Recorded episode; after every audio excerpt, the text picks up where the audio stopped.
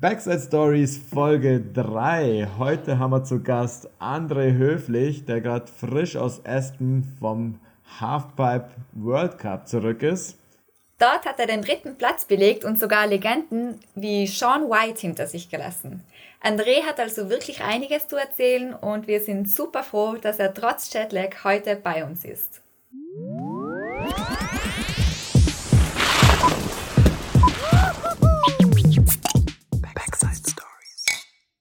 Hi André, voll cool, dass du heute bei uns beim Podcast am Start bist. Wie geht's dir denn und wo bist du denn gerade? Ja, danke erstmal für die Einladung. Hallo in die Runde. Ähm, mir geht's äh, eigentlich hervorragend, abgesehen davon, dass ich gerade noch ziemlich gejetlaggt bin von der letzten Heimreise aus den U S A. An dieser Stelle auch nochmal herzlichen Glückwunsch zu deinem World Cup Podiumplatz. Vielen genau, Dank. dritter Platz. Mhm. Dritter Platz Herzliche haben wir gehört, deswegen wahrscheinlich auch geht's dir auch hervorragend dementsprechend, oder? Ja, ich bin, äh, ich bin gerade mega zufrieden äh, natürlich äh, mit, mit, mit mir selber, so wie ich, äh, weil Aha. ich gerade den Erfolg feiern durfte. Ähm, somit geht es mir gerade sehr gut und jetzt freue ich mich äh, mega auf ein, auf ein paar gute Tage, ein paar gute sonnige Tage in Laax. Ähm, geile Halfpipe fahren, Sonne genießen, schönes Wetter. Ja, super gut. Ähm, und ich meine, jetzt mittlerweile mischst du ja da quasi jetzt wirklich schon ganz oben mit. Aber wie hat denn das Ganze bei dir so eigentlich angefangen, dass du überhaupt zum Halfpipe-Fahren gekommen bist? Das ist eine ganz, ganz coole Story eigentlich. Ich hatte nämlich, also ich bin ja, als ich angefangen habe im Snowboarden, war ich hauptsächlich im, im Snowpark unterwegs. Und dann bin ich auch so ein bisschen in das Freeriden äh, reingerutscht, aber war ich ja noch, war ich ja noch klein, mit neun habe ich angefangen ähm, und bin dann eigentlich erstmal nur Park und Freeride gefahren und so.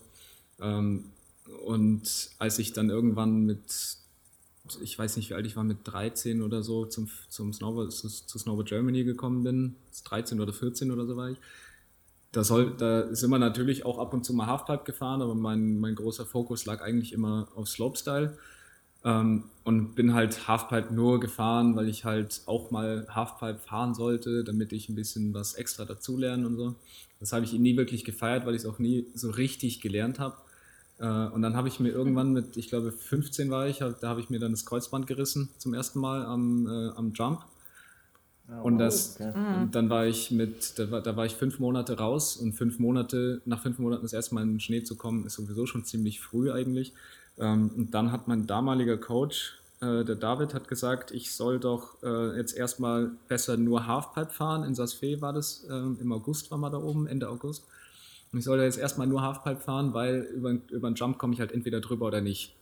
Und wenn ich nicht drüber komme, wird es gefährlich. Ja. In der Halfpipe ah, okay. konnte ich es mir halt aussuchen, wie gefährlich ich es mir machen will und für mein Knie. Und so bin ich dann erstmal zwei oder drei Wochen lang jeden Tag nur Halfpipe gefahren, den ganzen Tag. Und habe die aller einfachsten Basics geübt und ähm, hat geschaut, dass ich damit irgendwie klarkomme und dass es vor allem höchst mega sicher für mich ist, dass ich auch nie irgendwas äh, Gewagtes mache sozusagen. Und so habe ich es dann auch tatsächlich gelernt, endlich mal so richtig, äh, so richtig Halfpipe zu fahren und auch mal das, das Gespür dafür zu bekommen, wie das, äh, wie das, wie das Ding überhaupt funktioniert. Und nach den zwei, drei Wochen stand für mich fest, ich will nie wieder irgendwas anderes machen, also zumindest nicht in den nächsten Jahren. Ich will Halfpipe fahren, scheiß auf Slopestyle, ich will Halfpipe fahren, weil es einfach so geil war. Ich hatte so einen Spaß dabei und dann habe ich auch zum, habe ich zu meinem Coach dann auch gesagt, hey David, danke, ich, ich will Halfpipe fahren. Und damit war die Sache schon gegessen. Ah, ja, nice. Und ich habe es ich hab's bis heute noch nicht eine Sekunde bereut. Eigentlich durch die Verletzung hast du so deine Disziplin quasi gefunden. Glück ja, im Unglück genau. sozusagen. Ja. Sehr nice. Und ich war, da, ich war damals natürlich auch mega geknickt, ähm, dass, ich, äh, dass ich mir das Kreuzband gerissen habe und so lange Ausfall. Und äh, die nächste Saison ist dann ja auch nicht mehr so, weil ich wahrscheinlich noch äh, Probleme haben werde, vor allem im Kopf, dachte ich mir damals. Ja. Und dann hat auch hat der David dann auch, auch gesagt, manchmal ist so eine Verletzung, so, gro- so, so kacke das auch ist, ist so eine Verletzung auch eine Riesenchance. Und die wirklich, äh, die, die, die wirklich Großen, die schaffen es dann auch, da ähm, was, noch, was, noch, was noch Besseres draus zu machen, auch wenn es sich am Anfang, am Anfang noch nicht so anfühlt. An die Worte habe ich immer wieder gedacht äh, in der ganzen Recovery-Phase äh, und letztendlich hat sich das dann tatsächlich auch so bestätigt äh, und äh, da bin ich mega froh drum. Und dass das erfolgreich war dann bei dir, ich meine, das sehen wir ja jetzt aktuell mehr wie je zuvor, würde ich sagen.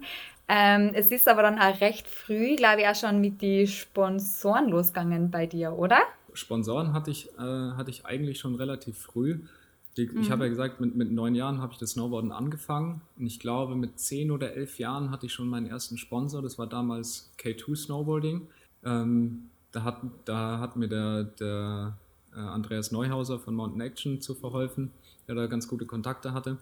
Ähm, und dann bin ich aber relativ schnell, ich glaube nach zwei oder drei Jahren bin ich für die gefahren. Und dann bin ich relativ schnell zu Nitro und Volcom gekommen. Ähm, und da bin ich auch bis heute geblieben. Ja, an dieser Stelle haben wir auch eine kleine Gastfrage. Hey André, ja, da, da freue ich mich drauf. Wie würde dein Pro-Model-Board aussehen? Also optisch, und welche Features müsste es unbedingt haben? Oh, das ist eine coole Frage. Hast du erkannt, wer das war? Ich, ich kenne die, ich, ich kenn die Stimme, aber ich kann sie gerade nicht zuordnen. Wir können es nochmal machen. Oder können wir es nochmal hey machen? Hey André, stimmt. Wie würde dein Pro-Model-Board aussehen, also optisch, und welche Features müsste es unbedingt haben? Uh. Du bist da äh, mindestens einmal im Jahr und ähm, musst da was unterzeichnen. Sie, so, Sie ah, das ist der Alex. Ja, schon ziemlich lang. Ja, das ist der Alex. Genau. Jetzt, äh, Alex Kunz. Genau. genau. Teammanager von Nitro Deutschland. Genau. genau. Geil. Ja, was sagst ja, du dein Pro-Model? Wenn ich ein Pro-Model machen dürfte, dann würde das, ähm, ich glaube, es wäre eher schlicht, aber die Details, mhm. schli- es wäre schlicht, äh, irgendeine, irgendeine eine blanke Farbe sozusagen, eher was, mhm. eher was Dunkleres, wie ein dunkelgrau oder so ein, so ein, so ein ähm, so eher, oder so, so ein Metallic, äh, Metallic Anthrazit okay. auf, der, auf, auf dem Topsheet mit... Äh, Mit ganz äh, mit, mit feinen, aber auffälligen Details. Die, das soll, soll eher professionell aussehen ähm, mhm. und äh, Stärke und, und, und Power äh, ausstrahlen, sozusagen. Ausstrahlen. Ah, okay, das finde ich geil. So, wie, so genau das, wie genau diese Details aussehen sollten, das kann ich jetzt gerade gar nicht so sagen.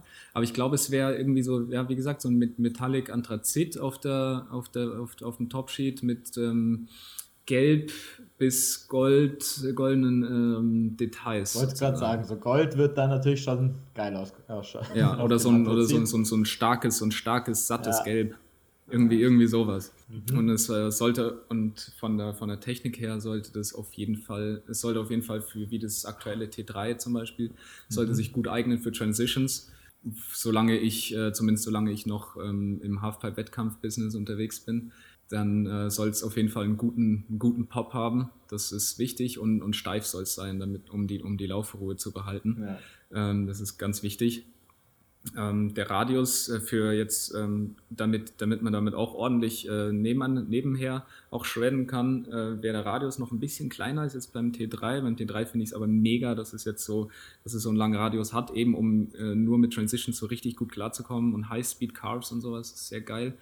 Ähm, mhm. wenn, es jetzt noch, wenn es jetzt noch länger in die Zukunft gehen sollte, bis äh, übers Halfpipe-Fahren hinaus, dann wahrscheinlich einen etwas kürzeren Radius, ähm, aber nur, nur, nur ein kleines bisschen, damit es halt ein bisschen turnfreudiger noch wird. Ähm, ja, geil. Genau, so ungefähr. Klingt nice. Ja, beim T drei durftest du eh relativ viel ähm, Einfluss geben, habe ich so mitbekommen, und mhm. hast das auch mehr oder weniger fast schon eingeleitet, habe ich so rausgehört. Ja, ich habe ähm, ich hab mir, irgendwann ist mir dann aufgefallen, so okay, äh, dass äh, so äh, Boards mit kürzeren Radien zum Beispiel, die, ähm, die haben sich bis jetzt schon eigentlich immer gut, immer gut bewährt, aber in den letzten Jahren sind die Halfpipes so groß geworden, und auch andere, und auch, auch, auch andere Transitions so im Park, ähm, und dann dachte ich, da muss man, muss man doch irgendwas machen, weil ich merke, wenn ich, wenn ich so, so große, lange Transitions mit, äh, mit, einem, mit einem kürzeren Radius fahre, äh, dann, äh, dann, dann will das Board immer bergauf fahren. Und das Gleiche habe ich aber auch gemerkt bei kleineren Transitions, wenn ich jetzt mal irgendwo ein Sighted habe oder, äh, oder in der Minipipe ähm, oder mal richtig äh, oder mal mit Highspeed die, die, die Piste runterheizt, dann äh, ist es sehr, ist es sehr unruhig, was total geil ist, jetzt zum Beispiel für große Jumps oder so, wenn du richtig einlocken kannst die Kante und die hilft dir dann äh, hef, äh, heftig wegzuspinnen, um äh, zehner, zwölfer oder sowas zu machen. Oder auch auf kleinen ja. Jumps, um mal schnell einen, einen seven twenty rumzudrehen, das ist saugeil. Ähm, aber für sobald es richtig schnell und auch über Transitions geht, dann wird das dann, dann funktioniert es nicht mehr so gut. Und dann habe ich gesagt, hey Leute, wir müssen noch mal irgendwas, äh, vielleicht, vielleicht könnten wir ja mal was, was, was, was machen zusammen. um auch den um allen äh, Nitro Halfpipe Teamfahrern äh, zu, zu helfen mit den mit den Boards ähm, und äh, auch für für alle, die jetzt vor allem jetzt wo so Side Hits so so groß werden äh, dank Arthur Longo, mhm. der sich da so reingehängt hat mit seinen geilen Edits und Movies, ja, ja. Äh, dass dass man das wird jetzt gerade ein riesiger Hype und es wäre mega geil, wenn dann die Leute auch was fahren können, was richtig äh, was richtig äh, abgeht auf auf Side Hits, wo man halt die Laufruhe hat und ähm, Auch mal, auch mal schneller irgendwo runterballern kann. Und so ist es dann, Fall, äh, ja. so ist, so ist es dann zur, äh, dazu gekommen, dass wir uns zusammengesetzt haben und mal ge- uns Gedanken gemacht haben. Da waren dann der, der Viktor Ivanov und der Jan Scherer auch dabei. Saßen wir dann zusammen in einer, in einer Bar und haben uns überlegt, okay, wie schaut, wie schaut denn das perfekte Transition Board aus? Und letztendlich cool. äh, ist es dann tatsächlich so passiert, dass es das Board gibt. Und äh, das finde ich schon sehr geil. ähm, passend zur vorherigen Frage, wo es eben um dein zukünftiges Pro-Model ein bisschen ging, ähm, haben wir noch eine zweite Frage, was sich auf dein Material bezieht. Let's go. Hey André, wie schaut denn dein momentaner Materialverschleiß aus? Bringst deine Teammanager immer noch zur Verzweiflung? Hast ihn erkannt. Ah, dem Mirko bin ich auf die Nerven gegangen, du. Boots genau, und Boards ohne Erklärung. Ende zurückgeschickt. Kurz zur Erklärung, Mirko Holzmüller war der alte Teammanager von Nitro Deutschland, also der Vorgänger ja. von Alex Kunz, richtig? Gell? Ja, richtig. Genau, und ja, wie würdest du seine Frage beantworten?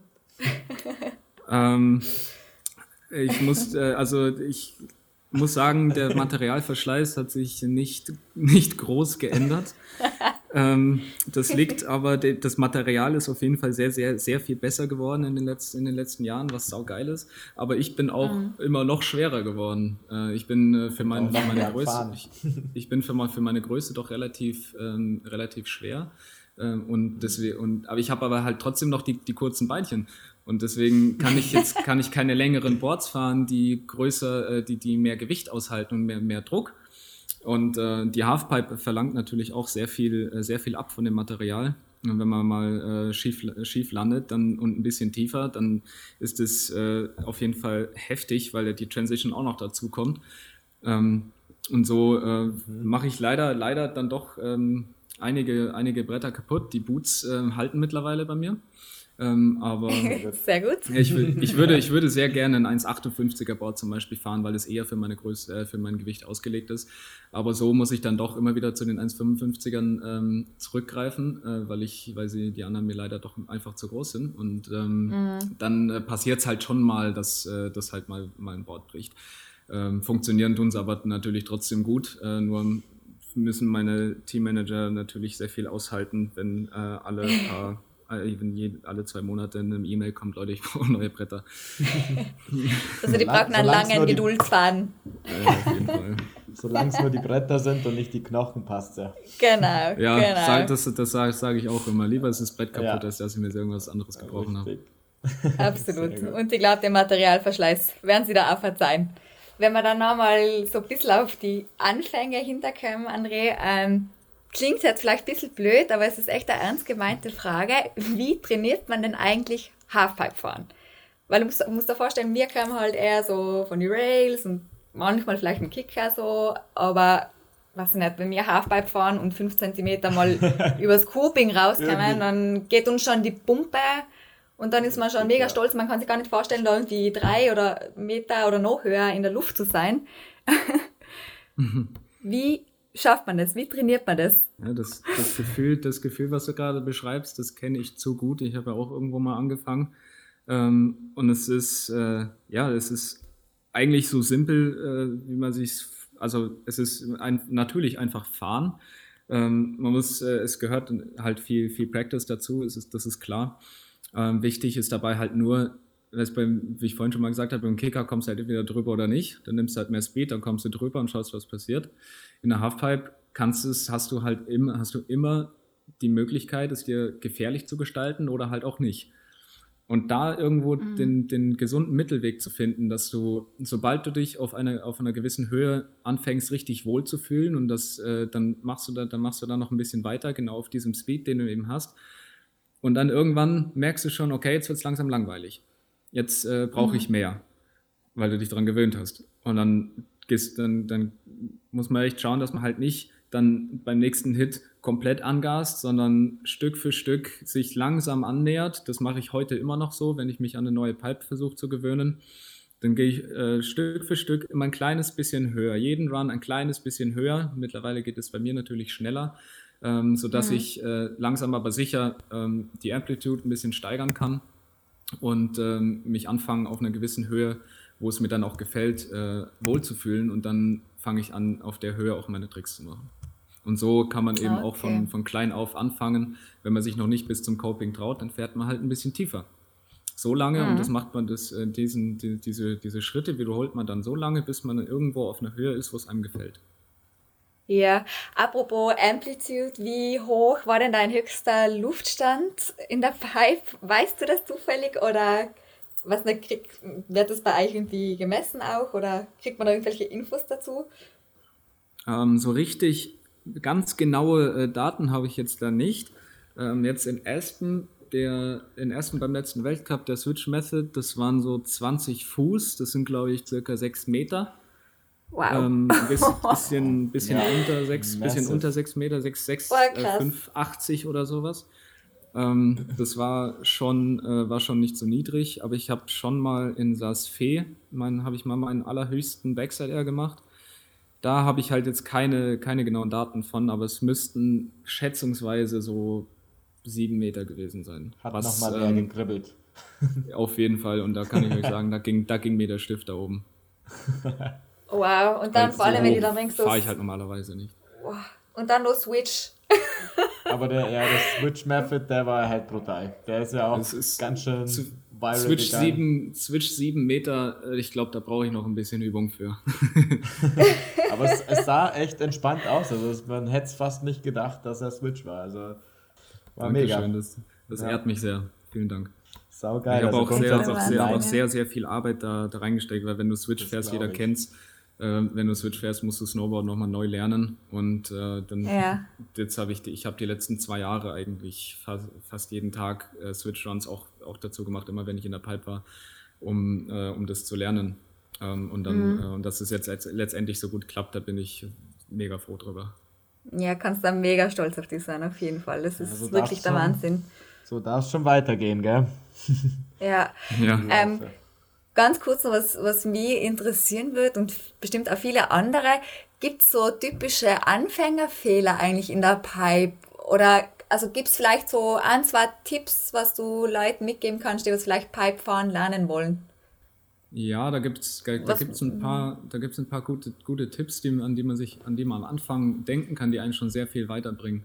Das ist äh, zum einen, äh, was ganz wichtig ist, man, man neigt ja dazu, äh, mit relativ gestreckten Beinen zu fahren am Anfang, wenn man noch, äh, mhm. wenn man noch relativ neu zum, zum Snowboarden kommt, das ist ja völlig normal. Ähm, mhm. Und sobald man sich in einem Gebiet, äh, irgendwo in einem Gebiet bewegt, wo man sich nicht zu hundert Prozent wohlfühlt, dann äh, macht der Körper das automatisch. Dann fängt man an, die Beine zu strecken, äh, aus irgendeinem Grund. Das kann ich nicht ganz erklären. Ich merke das bei mir selber auch noch. Wichtig ist, dass man sich dabei, äh, dass man sich da daran erinnert, dass man so tief wie möglich in die Hocke geht. Ähm, am Anfang fühlt sich das sau komisch an, wenn, wenn dir einer sagt, geh noch tiefer. Und ich so, hä, ich sitze doch schon auf dem Klo, äh, sozusagen. Aber dann, wenn, wenn sich das so anfühlt, dann musst du noch tiefer gehen, so richtig, okay. richtig tief in die Knie, weil dann hast du richtig Kontrolle über, über die Kante und über mhm. das, was unter deinem, was unter deinem Board passiert, und hast dann auch die Möglichkeit äh, nachzujustieren, wenn, wenn mal ein Schlag von unten kommt oder so, und zwar schnell. Dass das Kreuzband auch die, die, die Möglichkeit hat, in, das, in die Füße reinzufühlen. Ein Kreuzband, ah, Kreuzband okay. ist quasi wie so, ein, wie so ein zweites Gehirn. Das leitet halt die, die Reize, die es mitbekommt, mega schnell ans Gehirn hoch. Und so funktioniert es dann besser, wenn man tiefer in die Knie geht. Es funktioniert in jedem Terrain. Und, okay, cool. Was, was auch wichtig ist, ist, dass man äh, schaut, dass man eine, dass man eine Linie wählt. Äh, das heißt, die, die Linie so steil äh, Richtung, Richtung äh, Coping hochfährt, dass man quasi automatisch durch das Rauffahren, durch das Bergauffahren so stark abbremst, dass man gar nicht erst bis zum Coping kommt, aber eben keine Speedchecks machen muss. Die Speedchecks nämlich hauen einen, hauen einen, einen komplett raus und dann wird es dann wird's wieder, dann wird's wieder, äh, wieder schwammig unter den Füßen und man muss dann erstmal mhm. wieder die Kante zurückbringen. Das heißt, wenn man sich die Zeit spart, in der, in der kurzen Zeit, die man halt hat, von einer Wall zur anderen und bleibt stark auf der Kante wie, äh, wie auf einem Zug und fährt dann eben eine steilere Linie, dann kann man darauf vertrauen, mhm. dass man eben nicht so hoch, äh, nicht so schnell wird und auch nicht so, so hoch rausfährt. Und wenn man mhm, sich, okay. äh, wenn man sich dann wenn man das, das beibehält, dass man immer schön eine, eine gerade Linie fahren kann, ohne Speedchecks und steile Linie, sodass man nicht so weit hochkommt, dann kann man sich langsam dran gewöhnen und dann immer Stück für Stück die Linie weiter öffnen. So, so wie man sich eben einigermaßen noch wohlfühlt.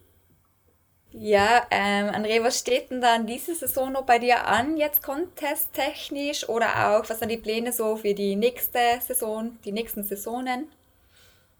Also jetzt die, diese Saison haben wir jetzt am diesen Sonntag, am achtundzwanzigsten findet noch ein Europacup statt in der, äh, in der Schweiz, in Laax. Das ist mhm. nebenbei auch die Schweizer Meisterschaft. Deswegen ist auch schon ist auch wieder große Konkurrenz vertreten und da freue ich mich schon drauf auf einen coolen Contest. Ähm, da wird es dann eine Schweizer Meisterschaftswertung geben natürlich und die Europacup-Wertung. Ähm, mhm. Und dann ist es mit den Contests eigentlich auch schon vorbei für die Saison.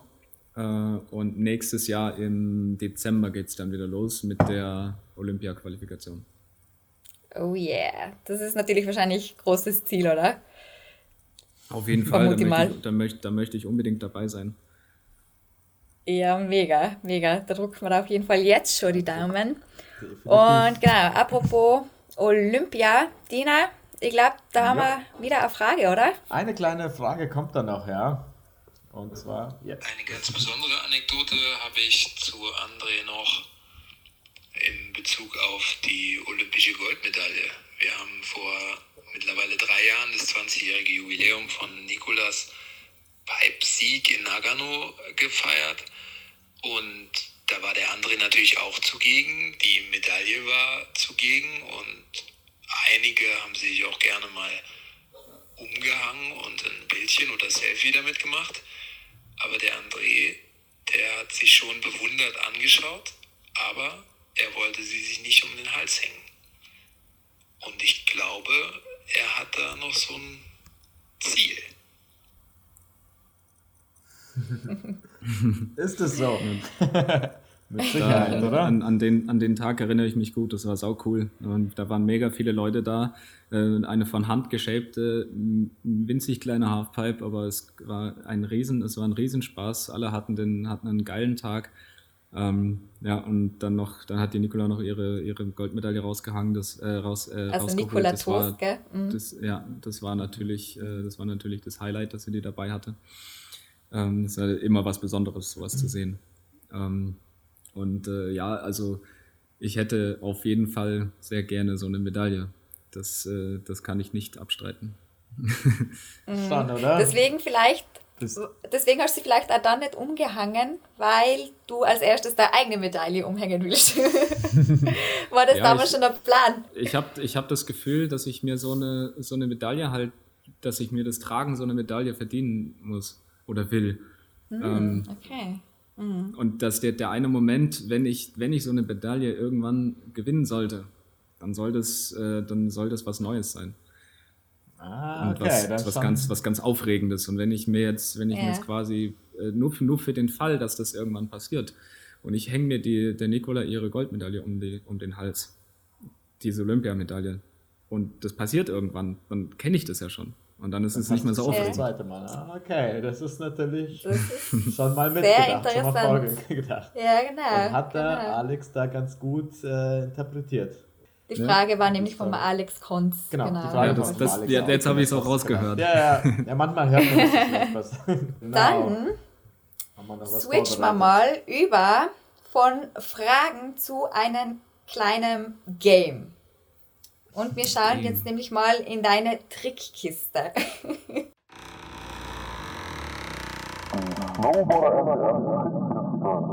Was war dein erster Lieblingstrick? Mein erster Lieblingstrick war der äh, war ein Frontflip. Das war mein erster Lieblingstrick. Den habe ich, den habe ich, das war mein erster, irgendwie mein erster coolerer Trick, den ich gelernt habe. Ähm, und äh, den habe ich dann auch immer, wenn irgendwo die Möglichkeit war, habe ich immer einen Frontflip gezogen. Immer und überall. Geil. Vom, im, im, im Alter von zehn oder elf, wo ich den gelernt habe, bis, ich weiß nicht, bis ich sechzehn war oder so, habe ich eigentlich nie aufgehört, den Trick zu machen. Und das mache ich bis heute noch. Wenn ich irgendwo irgendwo eine kleine Kante sehe äh, dann mach, und ich sehe so, okay, das eignet sich für einen Frontflip, ohne dass ich mir die Nose dabei abbreche, äh, dann, ja. dann mache ich, dann mach ich da einen Frontflip. Auf jeden Fall. Ja, geil. Sehr gut. Dann, nächster Trick, Dina. Was ist der nächste? Was ist deiner Meinung nach der stylischste Trick? Oder dein stylischer Trick, den, der dir einfach am meisten liegt? Der, der, der Method. Der Method. Weil wenn, ja, der, der Method wird immer die Definition so von, von, Style, von Style bleiben, äh, finde ich, weil das ist wie, das ist, das, der Method ist wie, wie, wie eine Unterschrift. Die kann, ja, dein, ja. dein Method kann niemals irgendjemand kopieren. Niemals wird der Method von jemand, von einer Person genauso aussehen wie der von einer anderen. Und da kann man, da kann man am besten sehen, äh, welchen, oder da, da kann man am besten von den Styles von den verschiedenen Riders unterscheiden, und deswegen mag ich den so gerne. Ähm, dritter Trick, schmerzhaftester Grab. Gibt's da einen? Schmerzhaftester Grab. Ich mach, hab den, glaube ich, erst ein oder zweimal gemacht, aber so ein Taipan Grab, der ist, der tut schon weh, wenn du ihn richtig machst. Oder wenn du ihn halt nicht ganz richtig machst, wenn du die, die Flexibilität im, im Körper nicht so ganz hast und den richtig gut machen willst, äh, das, da steht der schon ganz oben. Dann kommen noch äh, Sachen wie Japan oder Tuckney dazu. Ähm, Tuckney geht noch irgendwie, äh, aber Japan ist schon auch echt, ist schon echt, auch echt hart. So eine Sache für sich. Wenn man die so richtig reintweakt, dann wird schon, dann zieht's bei jedem, egal oder, wie viel Training, oder? Ja, auf jeden Fall. Oder wenn man oder wenn man noch, noch ganz kalt in den ersten ein, zwei Runs vom Tag meint, man müsste jetzt oh, ja. ein, äh, meint, man müsste jetzt so ein Method komplett rausbonen, ja. dann reißt dann reißt sie die komplette linke Seite auf und du kannst den ganzen ja. Tag nur snowboarden. Das ist natürlich auch, genau. auch so eine Sache. Was ist deiner Meinung nach der aerodynamischste Trick? Also der, wo du quasi am allermeisten rausballerst, wenn du viel Flugphase haben willst. Ähm, Das heißt, da, wo ich, wo ich mir am, am liebsten so richtig viel Speed gönne, oder wie? Ja, genau. Genau. Das wäre das wär auf jeden Fall der Frontside zwölfer Double Cork. Da, yeah. da habe ich, da hab ich gerne, da hab ich gerne, da hab ich gerne, gerne richtig Druck am Fuß. Also in der, in der Halfpipe zumindest habe ich gerne richtig Druck am Fuß, damit ich ganz genau spüre, was unter mir passiert. Weil das ist halt wichtig, mm. das ist halt wichtig, dass alles passt vom Absprung. Mm. Ähm, und deswegen baller ich den gerne komplett raus, weil ich mich da irgendwie am sichersten fühle. Und auch schön klein machen, damit man ja. schön aerodynamisch bleibt. Und, und abgesehen davon ist es halt, abgesehen davon ist es halt ultra geil, wenn ich so weit oben bin und dann in den zweiten Flip reingehen, von oben runter gucken kann. Das hat was. Ah ja. Okay, next one. No-Go-Trick. Gibt's in der Pipe sowas? Du kennst ja vielleicht so die Tindis beim... was in der Kicker fahren oder wenn man so aus der Kante rausfährt, der war ja ganz lang verpönt. mhm. Aber gibt es sowas auch vielleicht in der Pipe oder, oder eigentlich nicht? Äh, ja, die, die Grabs, die No-Go-Grabs sind, im, sind ja natürlich immer die gleichen. Tailfish, Tindy, äh, Nellen oder sonst was. Äh, die, die, Nellen habe ich tatsächlich ja. nie gehört. Den kennst du nicht. Den kenn ich tatsächlich nicht. Nee, Nellen ist geil.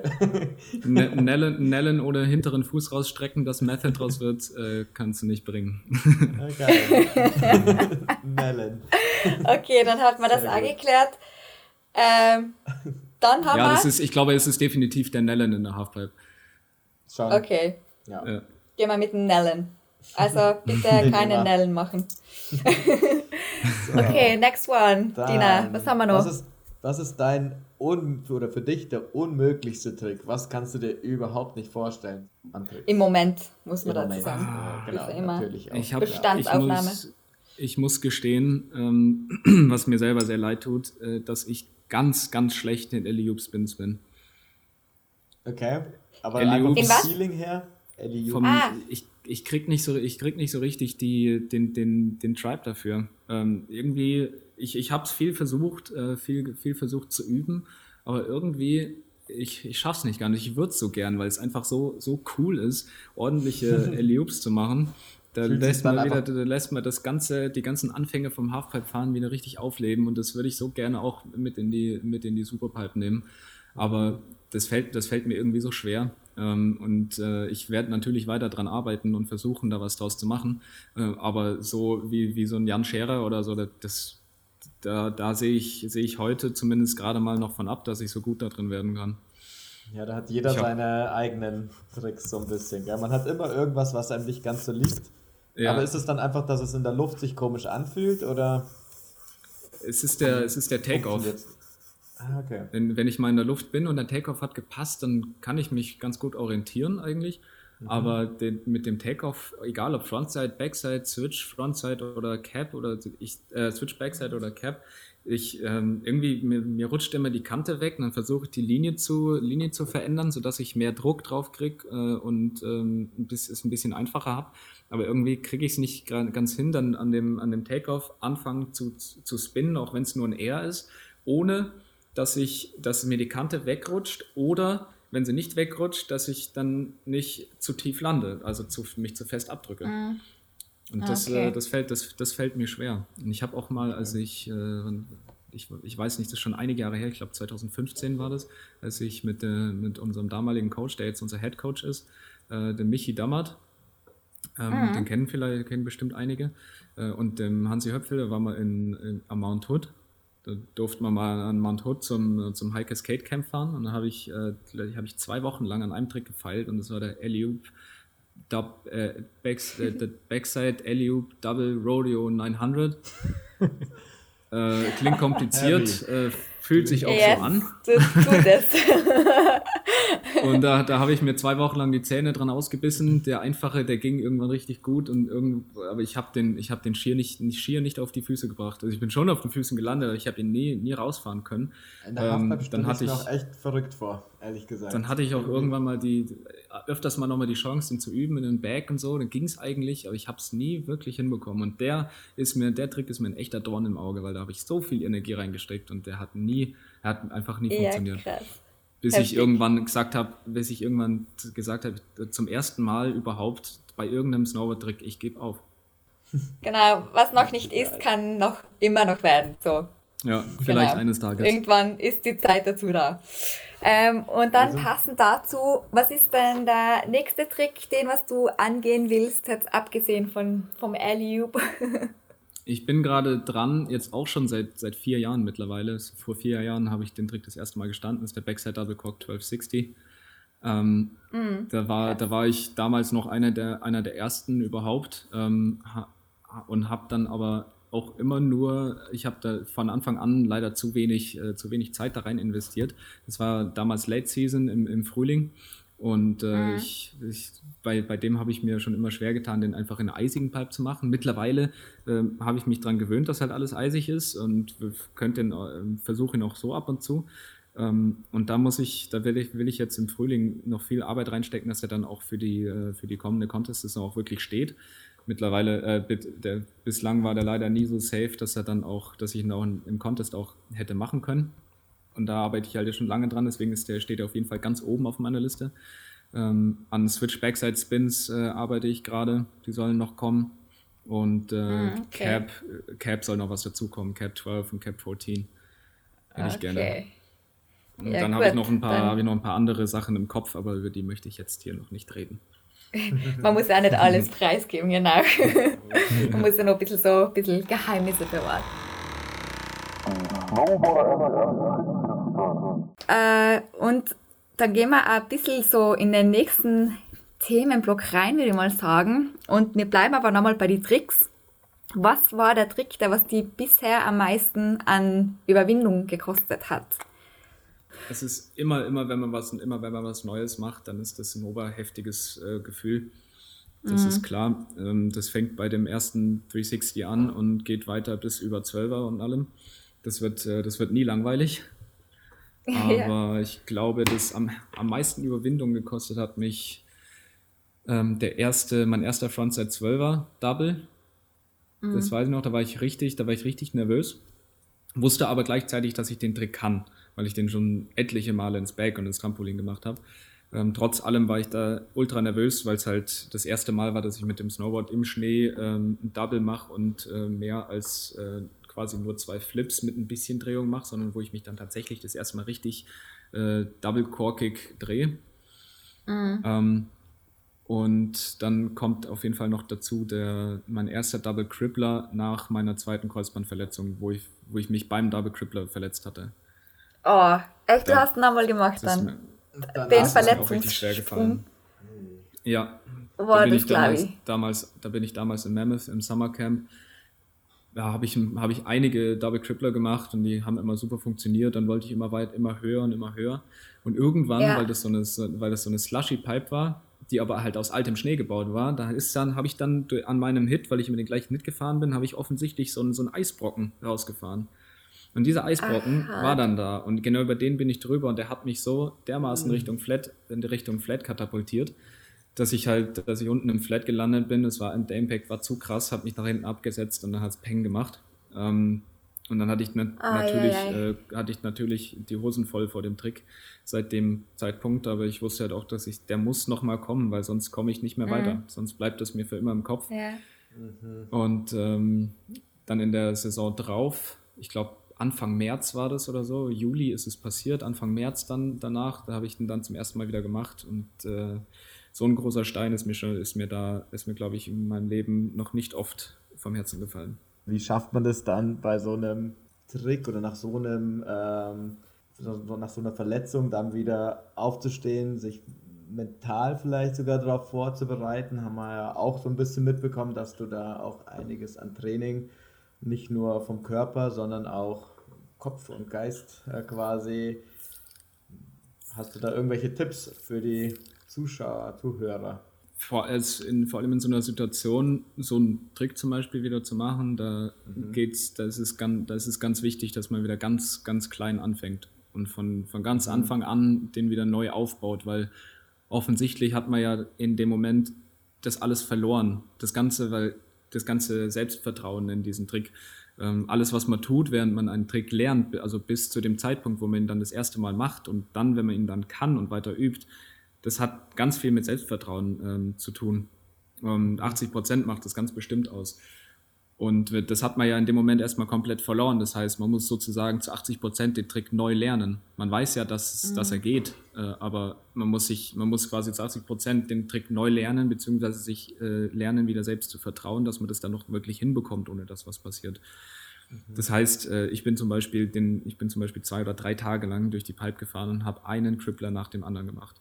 Ähm, Run für Run. Crippler links, eher rechts, Crippler links, eher rechts, Crippler links, eher rechts. Mhm. Das habe ich zwei, drei Tage lang gemacht, bis ich dann irgendwann ähm, auch die Höhe und das Selbstbewusst- äh, Selbstvertrauen und die, äh, die, die, die, die Sicherheit dabei hatte, dass ich den dann wieder machen kann. Dann habe ich mir natürlich vorher wieder äh, oft vorgestellt im Kopf und so hat es dann letztendlich auch funktioniert. War ein langer Weg, ähm, aber so kann man dann mit solchen Sachen auch, auch, auch äh, umgehen. Du hast eh gesagt gerade, dass du es dir im Vorhinein dann oft vorstellst, das einfach wieder zu, zu machen, das Visualisieren quasi, oder? Ja. Also kann man sich das dann auch so vorstellen, du stehst dann oben an der Pipe, gehst den Trick nochmal für dich durch, oder hast du da ein bestimmtes Ritual dann? Oder gerade auch, wenn du weißt, du bist jetzt an einem neuen Trick dran, hast du da eine gewisse Routine davor? Daheim kann ich der Visualisierung von meinen Tricks gar nicht entgehen. Ich muss das, ich muss das gar nicht, äh, gar nicht aktiv machen, sondern ich lieg, ich lieg, glaube ich, alle zwei Nächte liege ich äh, mindestens eine Stunde wach und denke über, über Snowboarden und irgendwelche Tricks nach und stelle die mir vor. Und dabei will ich doch eigentlich schlafen. Mhm. Das ist quasi, quasi ein Fluch und ein Segen zugleich. Ähm, ja. äh, aber so, das bringt mir natürlich viel und manchmal mache ich es auch aktiv. Ähm, Wenn ich im Auto irgendwo auf Reisen bin oder so, dann denke ich auch die ganze Zeit drüber nach und stelle mir das alles vor, was ich so machen möchte gerne. Und das Gleiche mache ich dann natürlich auch, bevor ich jetzt irgendeinen neuen Trick mache oder irgendeinen Trick wieder mache, den ich schon lange Zeit nicht mehr gemacht habe. Oder vor meinem, vor meinem Contest-Run oder so visualisiere ich das Ganze nochmal ganz genau, ein-, zweimal, vielleicht auch dreimal. Und dann habe ich äh, mittlerweile auch ein äh, cooles Ritual, was für mich halt gut funktioniert, was ich immer und überall machen kann. Dass ich, ich mache die Augen zu, atme dreimal durch die Nase ein, tief in den Bauch und durch den Mund wieder aus Und beim dritten Mal, wenn ich eingeatmet habe, mache ich die Augen auf, atme ganz, ganz stark nach, durch den Mund aus, ähm, oder puste quasi den ganzen, äh, den ganzen Druck aus meinem Bauch raus. Und dann bin ich ready to go. Das ist das Essentiellste ja, cool. für mich, bevor ich irgendwas, ähm, irgendwas ja. mache, was mich ein bisschen äh, nervös macht. Äh, und dann bin ich auch wirklich äh, voll fokussiert. Und das mache ich jedes Mal, wenn ich irgendwas Wichtiges zu tun habe. Mhm. Äh, also bei Competitions oder so? Ja, ja. Ist auch, auch also bei, bei, bei vorm Contest Run, ähm, vor irgendeinem, irgendeinem Trick, der mich nervös macht, vor, vor allem. Mittlerweile mache ich das auch ähm, in meinem alltäglichen Leben, weil's, äh, weil ich gemerkt habe, dass das halt für mich funktioniert. Und so kann mhm. auch jeder andere auch ähm, so ein gewisses Ritual für sich finden. Manche, manche hauen sich auch mal auf, auf die Brust Richtung Herz, ähm, was, mhm. äh, was äh, irgendwas im Körper auslösen soll, dass man sich jetzt fokussiert, beziehungsweise heißt es so, okay, jetzt, jetzt bin ich ready, jetzt bin ich fokussiert. Ähm, Oder auch irgendwas ganz anderes. Du kannst auch dreimal mit dem Fuß auf den Boden stampfen oder sowas, wenn, yeah, du, wenn, das, wenn das für dich funktioniert. Ja. Jeder das muss man halt eigenes Ding, natürlich ja. üben. Ja. Mhm. Mit viel ja. Übung funktioniert das dann auch eigentlich immer. Wie bist du da ähm, zu diesem ganzen Mentaltraining auch für dich selber gekommen? Von dir selber aus? Oder hattest du da jemanden, der dir da so ein bisschen weitergeholfen hat? Ich arbeite ja seit... seit jetzt dann fast sogar schon zwei Jahre mit der Nicola Thost zusammen als, äh, mein, Ment- als mein Mentalcoach, ähm, die mir da sehr, sehr viel weiterhilft äh, in solchen Sachen. Ähm, aber jetzt gar nicht mal direkt auf Snowboarden bezogen, sondern es geht da um meine, um meine eigene persönliche Entwicklung und äh, um mein eigenes mhm. Selbstvertrauen, ähm, das aufzubauen. Und äh, da fokussieren wir uns äh, eher wenig auf das, auf das Snowboarden selber, nur dann, wenn es mhm. halt eben zum Beispiel zu einem Contest hingeht oder so, da sprechen wir natürlich äh, über Snowboarden, aber jetzt, wenn wir uns im Sommer uns zum Beispiel treffen für ein Mentalcoaching, dann, mhm. äh, dann geht es eigentlich um, um meine, meine eigene Person und wie, wie zufrieden ich mit mir selber momentan bin und mit dem Leben, das ich gerade führe.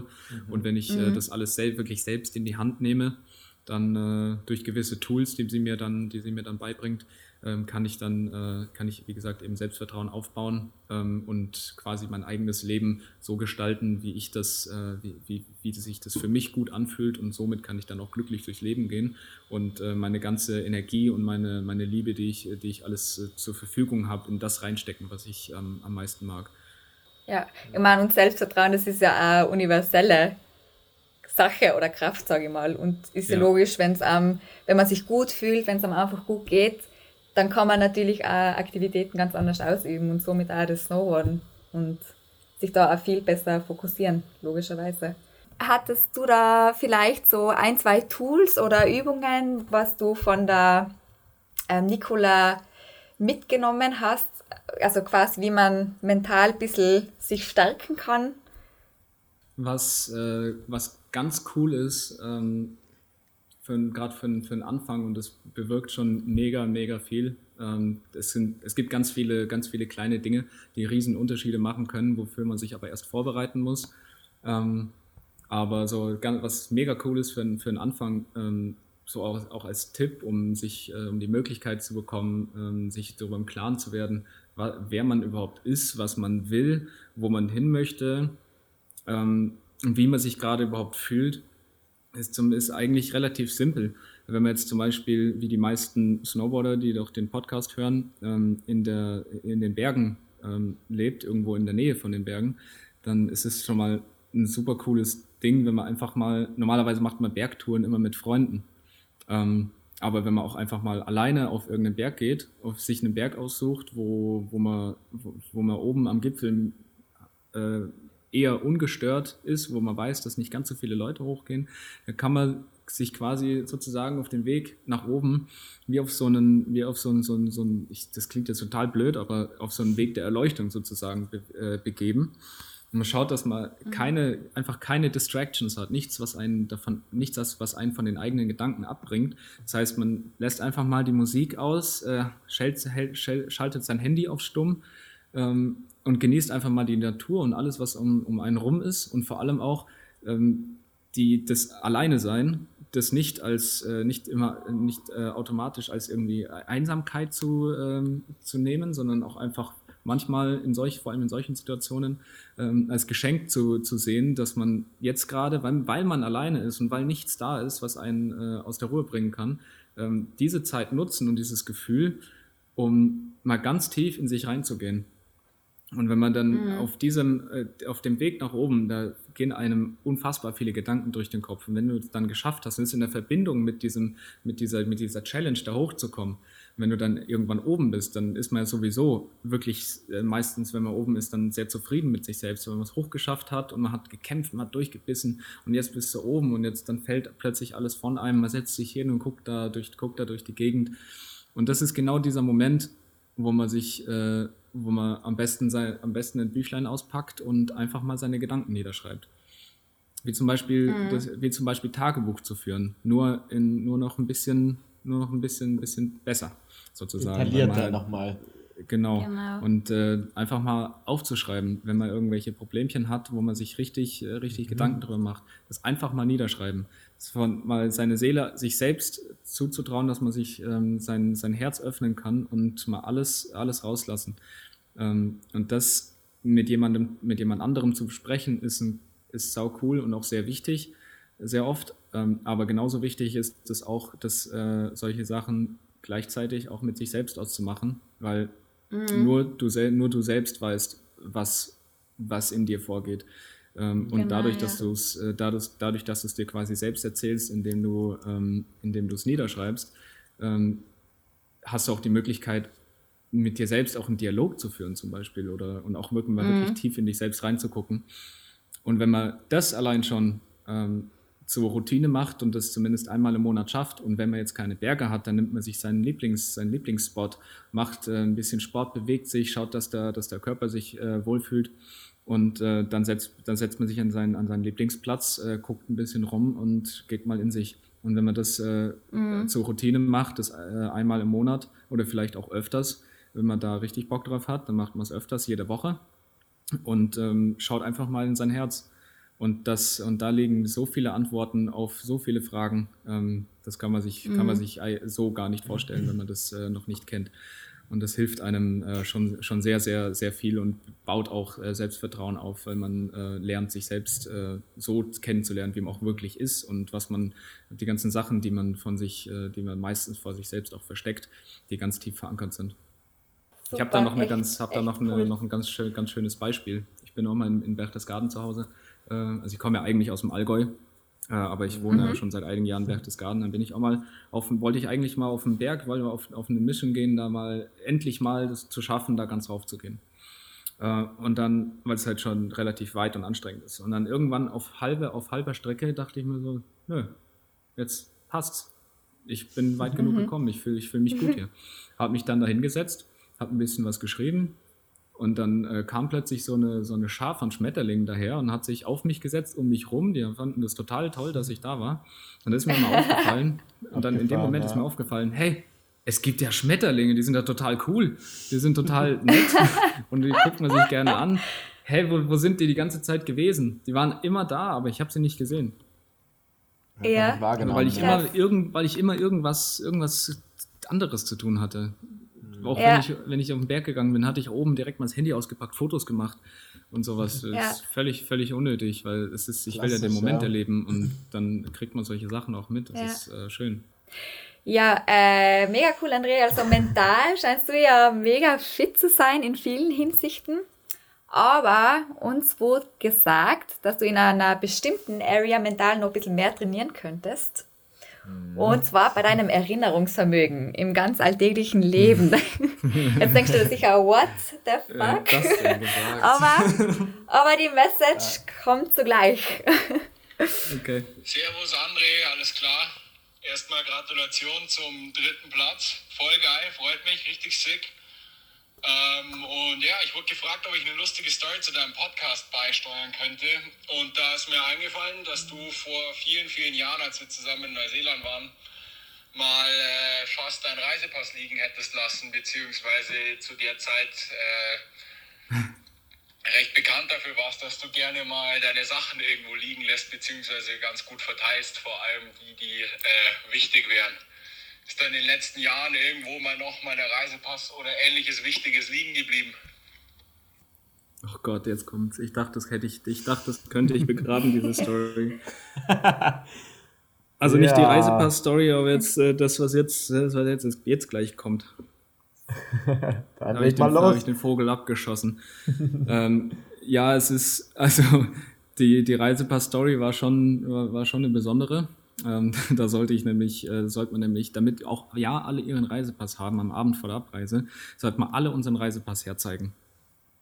Im, äh, im Wohnzimmer in Neuseeland. Da habe ich dann natürlich meinen, weil ich vorher natürlich dran gedacht habe, meinen Reisepass wieder aus meinem Rucksack wieder rausgenommen und äh, den vorgezeigt, dass ich den habe. Dann bin ich als Letzter noch im Wohnzimmer sitzen geblieben, habe noch am Handy gespielt und äh, nachdem alle ins Bett gegangen sind, was mache ich da? Äh, lasse natürlich meinen Reisepass auf dem braunen Tisch liegen, der braune Reisepass auf dem braunen Tisch und gehe ins Bett. So, und dann lag der da. Und hat zum Glück Unser, unser Hoster von, der, von dieser Lodge, in der wir gewohnt haben, hat dann zum Glück äh, am, beim Aufräumen dann später die Nacht den Reisepass liegen, äh, da liegen sehen, hat den dann meinem, meinem Coach gegeben und der hat mich nochmal richtig auflaufen lassen und zwar sind wir zum Flughafen gefahren, hat ihn mir nicht gegeben und hat dann darauf gewartet, dass ich meinen Reisepass vorzeigen soll. Das Problem dabei ist aber, dass wir sechs Stunden lang zum Flughafen nach, nach Christchurch gefahren sind. Oh shit. Und dann, ja, oh shit. Und dann... Äh, ist erstmal natürlich eine Welt zusammengebraucht und ich dachte, scheiße, wie, was kann, wie kann das denn funktionieren, dass ich jetzt tatsächlich den Reisepass liegen lassen habe. Ähm, und dann hat er, nachdem ich mir circa fünf Minuten lang riesen Stress gemacht habe, äh, nach Lösungen gesucht habe, dann hat er mir ihn zum Glück gegeben. Da war ich dann doch sehr erleichtert, das war mir auf jeden Fall eine große Lehre. Äh, na, seitdem ist, äh, seit, das hat auch echt gewirkt und ich habe seitdem auf jeden Fall weniger Sachen vergessen. Ähm, aber dann ist einmal jetzt, jetzt letzte Woche, vor, vorletzte Woche bei, den, bei der Weltmeisterschaft ist mir erstmal wieder was passiert. Da, das hat mir, das war, das war eine harte Nummer und das war echt, das war, das war echt knapp. Ja, eine ähnliche Nummer, wäre genauso schlimm geendet. Und zwar beim Finale der Weltmeisterschaft habe ich es tatsächlich geschafft, meine Boots zu Hause stehen zu lassen. Ai, oh, ai, Scheiße. Ai, das ist, das ist echt das fatal. Hat, da wird, hast, ja. du dann erkannt, hast, hast du dann eigentlich erkannt, wer das war vorhin mit der Nachricht? Äh, nee, ich habe die Stimme nicht erkannt. Das war ein alter Kollege von dir. Äh, Vorname ist Maxi. Der Max, der Preisinger. Preisinger. Ja, genau. Im M-Preis. Der hat sich nämlich genau die Story ausgedacht. Oder ja, bei ihm ist die in seinem Kopf geblieben. Und der wird sich freuen, jetzt die nächste Story zu hören, dass du deine Boots vergessen hast. Ja. da, da, ich sehe ich seh Maxi leider nur noch so selten. Deswegen, mhm. ähm, vor allem in den letzten Jahren, äh, deswegen habe ich jetzt seine Stimme leider nicht sofort erkannt. Ja. Ähm, Aber wir dachten uns mal, äh, einer von früher noch. ja, ja, okay, sehr coole genau. Sache. Ähm, ja, da, da habe ich es tatsächlich geschafft, meine, meine, meine Boots da stehen zu lassen. Ähm, und ich war total perplex, dass das tatsächlich passieren konnte an so einem wichtigen Tag. Und zum Glück sind wir so früh, sind wir so früh losgefahren. Ähm, was, und dann habe ich mich eigentlich schon damit abgefunden, dass ich dann mit den Boots von meinem, von meinem Coach Luca ähm, das Training fahren musste. Hatte die schon an und dachte mir, na scheiße, damit kann ich nicht Snowboard fahren. Ich bin nur vom, vom Lift bis zur Pipe gefahren und dachte mir, nee, das geht, das funktioniert nicht. Dann war der Michi auch oben, hat mir dann seine sechsunddreißig, sechsundzwanzig Zentimeter oder fünfundzwanzig Zentimeter kleinen äh, Büt, Bütüchen äh, in die Hand gedrückt. Ähm, wenn ich, weil es zumindest Nitro-Boots waren und ähnliche, die ich, äh, die ich auch fahre, habe ich mich da irgendwie reingedrückt, mir halt die Zehen gebrochen und dachte mir, ja okay, so kann ich zumindest einigermaßen mein Snowboard steuern und schauen wir mal, wie das dann funktioniert. In der ganzen Zwischenzeit ist der, ist der Stefan, unser Physio, Stefan Huber ist dann äh, vom Parkplatz, als ich, mich, als ich realisiert habe, dass ich die Boots stehen lassen habe, ist sofort ins Auto gesprungen, nach Hause gedüst wie ein Irrer und war tatsächlich in, in, einer, in sechzig Minuten, kam er keuchend und schluchzend und stolpernd äh, mir entgegen und hat mir die Boots hingeworfen. Ähm, und dann hatte ich genau zum, genau zum Trainingstart, zum Practice-Start, hatte ich dann meine Boots an. Die, Boots, die haben gerade ja. oh. das Gate aufgemacht. Ich stand schon in der Line Sehr und dann gut. kam er da angestolpert und hat mir meine Boots gegeben. Also da nochmal kräftigen Applaus, kräftigen Applaus an den ja. M V P, an den M V P Stefan. Echt, wirklich. Krasse Sache. Der dafür gesorgt hat, dass ich, da, dass ich da delivern konnte. Das hat sich ah, ja Wahnsinn. ausgezahlt.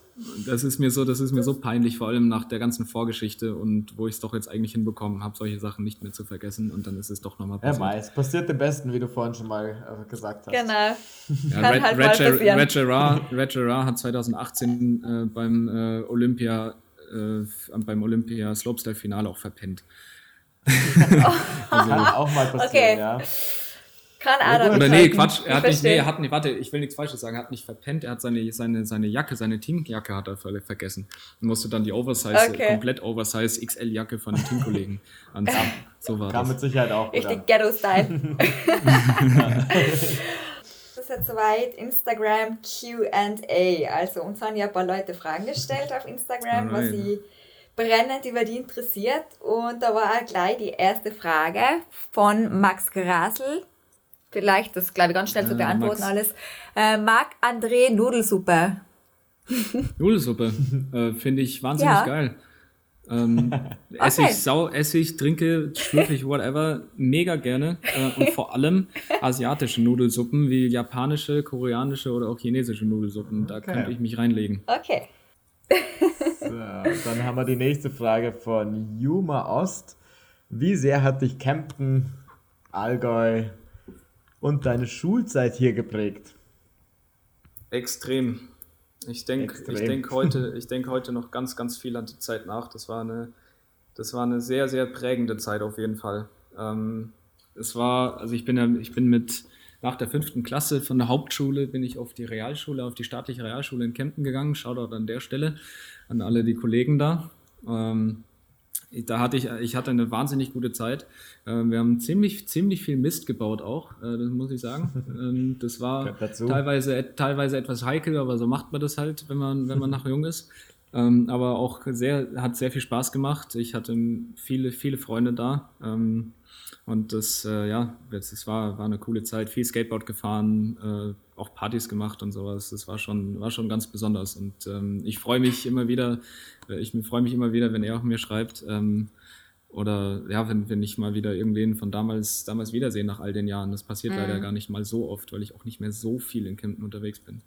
Ähm, dann nächste Frage. Michael Dammert, der Name ist ja heute schon mal gefallen. Ähm, vermisst du manchmal das Slopestyle bzw. Kicker oder Rails fahren? Ja.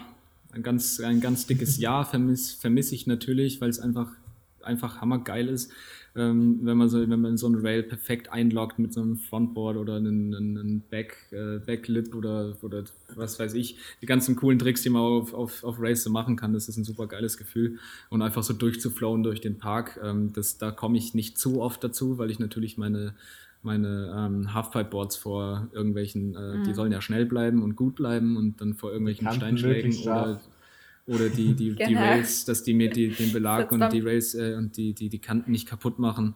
Ähm, außerdem geht es mit so scharfen Kanten ja gar nicht äh, ordentlich zu jimmen. Ja, ähm, und das echt eher nicht zum Empfehlen. Genau. Und okay, das, äh, das, also das, Kicker, das Kickerspringen ist natürlich äh, auch immer noch ähm, wahnsinnig geil. Und das, das, da, ja. da komme ich dann schon ab und zu mal zu nebenbei.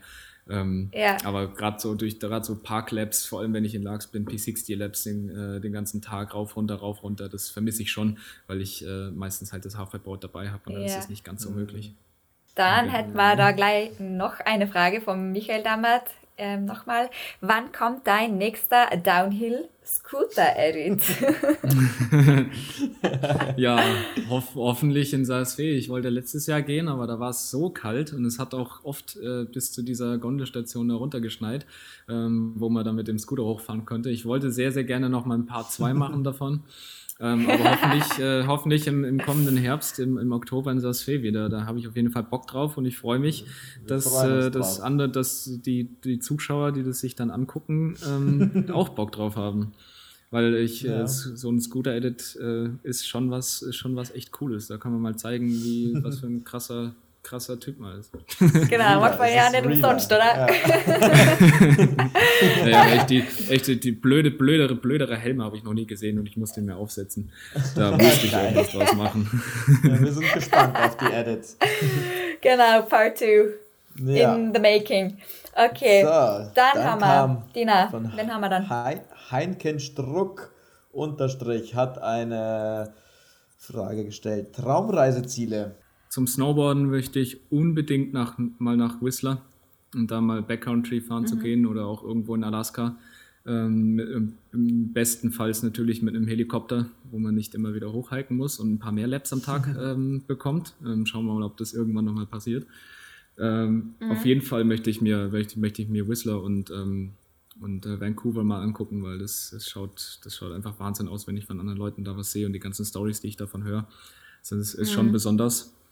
Dann, äh, was, was urlaubstechnisch so, an, so angeht, äh, dann da würde ich äh, unbedingt, würde ich gerne mal nach, äh, auch äh, nochmal noch mal einen, neuen, einen, einen neuen Trip nach Hawaii machen. Da hatte ich das Glück einmal, äh, mal für eine, für eine Woche nach Hawaii. Da sind wir vom Weltcup in Mammoth Mountain zum Weltcup nach äh, Korea geflogen und hatten die Chance, dann, Step, äh, dann, dann äh, ja, einen, einen kurzen Aufenthalt zu haben, äh, weil wir noch ein bisschen Zeit dazwischen hatten. Das war ziemlich cool. Da würde ich gerne im Frühling oder Sommer mal hin. Wir waren damals im Winter, das ist sehr windig. Um da einfach nochmal ein bisschen surfen zu gehen, weil die Wellen einfach äh, von einer anderen Welt sind. Ähm, oder auch äh, mal irgendwo ins Himalaya. Da mal ein bisschen rumwandern, mhm. mit, dem, mit, dem, mit, dem, mit dem Truck irgendwo durch die Gegend fahren, vielleicht das Fahrrad dabei, Mountainbike und mir das einfach mal angucken und äh, mich beeindrucken lassen von den krassen Bergen da. Genau, dann kommt noch eine Frage von Heinkens Struck unterstrich. Was war früher dein Traumberuf? Also jetzt abgesehen vom Snowboarder, weil ich vermute mal, das war dein Haupttraumberuf. mein, ich hatte Oder nicht. tatsächlich, ich hatte tatsächlich m, bis jetzt in meinem Leben erst zwei, zwei Traumberufe.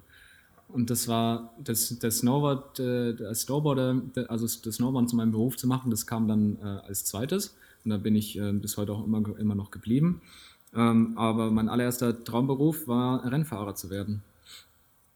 Ich bin, ah. früher, ich bin früher mit meinem Bruder zusammen. Mein Vater hat uns, als ich, ich glaube, sechs Jahre alt oder so war ich, da hat er uns zum Kartfahren mal mitgenommen. Dann sind wir in Kempten am, am A D A C-Testplatz. Da gab es damals äh, noch jemanden, der hat Karts ausgeliehen. Und äh, zu einer bestimmten Zeit am Tag und in, in bestimmten Wochentagen hat er dann eine, eine Strecke abgesteckt, wo man dann über den Platz heizen konnte. Und so sind wir da dazu, dazu gekommen. Da haben wir uns einen, äh, einen Go-Kart-Slalom-Verein gesucht, wo wir dann Mitglieder wurden und äh, mitfahren konnten, haben wir dann jeden Samstag trainiert und jeden Sonntag sind wir ein Rennen gefahren, so wie andere Fußball spielen.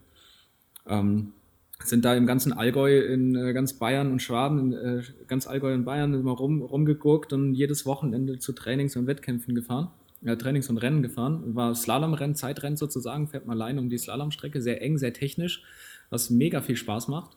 Ähm, Und dann äh, da wollte ich, wollte ich immer, immer Rennfahrer werden. Wir sind, haben uns dann auch mal ein eigenes äh, Rennkart gekauft, so ein Viertakter, mit dem wir ab und zu mal auf die Strecke gefahren sind. Leider waren die immer so weit weg. Das heißt, das konnte man nicht, äh, nicht oft machen. Da muss man mal ewig, ewig stundenlang äh, zu einer Strecke fahren. Ähm, und da wollte ich, äh, das war definitiv mein, mein größter Traum damals, ähm, irgendwann Formel eins oder D T M-Pilot oder sowas zu werden. Ich habe auch immer, immer noch Benzin im Blut. Ich liebe es, Kart, Kartfahren zu gehen oder wenn ich, wenn ich mich, wenn ich mal die Chance habe, mich in ein schnelles Auto zu setzen, ein bisschen Auto zu fahren. Das ist, das ist wahnsinnig schön, ein tolles Gefühl. Und das, bis heute wäre ich immer noch gerne Rennfahrer, aber Snowboarden ist einfach der Shit und da werde ich auch bei bleiben, vorerst. Okay, und dann sind wir, glaube ich, auch schon bei der letzten Frage angelangt. Mhm. Die ist von der Nicola Thost. Kennst du ja recht gut. Haben wir heute ja schon gehört. Was hat dich am Finaltag am meisten gefreut? Und ich glaube, das ist eben auf Aspen bezogen. Am Finaltag am... Hast du, glaube ich, auch ja. sogar schon online beantwortet, gell? Habe ich gesehen. Aber vielleicht nochmal also, für, für alle hier. Am meisten gefreut hat mich ja auf jeden Fall, dass ich ähm, gerade da bei dem Event in diesem Finale den, den Switch Method so gut... Ähm, so gut machen konnte, dass der einfach, dass der halt wirklich perfekt lief, äh, in so einer schönen Höhe. Äh, das ist überhaupt einfach nur ein Straight Air in der Halfpipe ist das Allergrößte. Das ist äh, so ein schönes Gefühl, das wird wie, wirklich wie Fliegen. Das habe ich dann mehr als, mehr als auf den größten Kickern, die ich bis jetzt gesprungen bin. Ähm, und weil ich halt eben, weil ich halt schon so viel Zeit und Arbeit in, da rein investiert habe in das Switch Riding in der Halfpipe, ähm, dass ich das dann bei der, in dem Finale so gut zeigen konnte und so gut hinbekommen habe. Da freue ich mich, freue ich mich riesig drüber, weil, weil da schon sehr viel Dedication drin steckt. Und ansonsten haben wir noch eine kleine Abschluss-Guest-Question für dich vom Ja, du darfst gleich selber raten. Servus André, du, ich habe mal eine Frage, und zwar, was kosten du als nächstes auf dem Lehrgang? Er kann? Ja. Ja, das war der Benny, mein Teamkollege. Sehr gut. Was ich am nächsten, was gibt's ja, zum Essen? Was ich am nächsten Lehrgang äh, koche, ich glaube, dass, der, dass das auf diesen Lehrgang bezogen ist. ähm, und ich muss sagen, ich bin, da, ich bin ganz schlecht darin, mir irgendwelche Gerichte zu überlegen. Äh, ich werde schon besser drin, aber... Es wird, es ist immer wieder, immer wieder eine Challenge, mir irgendwas zu überlegen, was nicht, weil ich nicht so der große Koch bin, mir was zu überlegen, was halt schnell genug geht und vor allem für, viel, für so viele Leute, sieben, sieben oder acht Leute sind wir meistens, dann was, was zu, zu fabrizieren da in dem Topf. Ich werde das nächste Mal werde ich mit meinem anderen Teamkollegen, mit dem Marc Schrott, zusammen kochen, und der hat ein wahnsinnig cooles Kochbuch mit ganz vielen äh, super guten vegetarischen Gerichten, und ich bin mir ganz sicher, dass wir da was Cooles finden, was uns alle satt macht und total lecker schmeckt. Ja, André, und falls das nichts wird, dann hat ihr einen Tipp für euch: Nudelsuppe. Nudelsuppe. Ja, Nudelsuppe. Und veget- vegetarische Schnitzel danach. Genau. Vegetarische Kinderschnitzel. Ja. Das hört, hört sich gut an. Wie, wie heißt das Zeug nochmal, was man da, was man da nimmt? Tofu? Soja, Tofu, äh, Nein, Seitan. Soja, Tofu. Seitan, Seitan. Seitan. Seitan-Schnitzel, ah, Seitan-Schnitzel yes. habe ich schon mal zusammen ah. mit einem Freund gemacht, mit dem Fabian Knützinger, der hat mir das gezeigt. Das war auch genau. so lecker. Da gibt es schon ganz das, gute das Alternativen, gell? Ja, die ja. Altern- Alternativen gibt es alle mal. Muss dann vorgeschickt. Genau. Okay, André, genau. Dann sind wir schon langsam auch am Ende angelangt. Ähm, es war echt mega interessant, mit mhm. dir über die ganzen vielen Themen da zu sprechen. Ähm, ich glaube, wir haben einen ganz guten Einblick gekriegt, ja, wie dein Leben als Snowboarder und auch so äh, ein bisschen ausschaut. Und genau. Ja, danke auch an die ganzen Sinne. Instagram-Nachrichten äh, und Fragen. Das äh, hat dich mit Sicherheit auch gefreut, und uns hat es gefreut, dass du am Start warst und wir ein geiles Gespräch hatten. Ja, erstmal, wie du auch schon gesagt hast, vielen, vielen Dank äh, an die ganzen Hörer, die, die so viele Fragen gestellt haben. Ähm, ich freue mich riesig über den Input, um uns dabei zu unterstützen, hier einen coolen, coolen Podcast zusammen äh, auf die Beine zu stellen. Ähm, und ich freue mich auch sehr, dass ihr, dass ihr euch alle so, so, so sehr äh, dafür interessiert. Das finde ich mega geil. Ähm, danke für die Einladung. Hat mich sehr gefreut, äh, heute dabei zu sein. Ähm, Und äh, ja, es war, war, es war mir ein Fest, mit euch zu sprechen.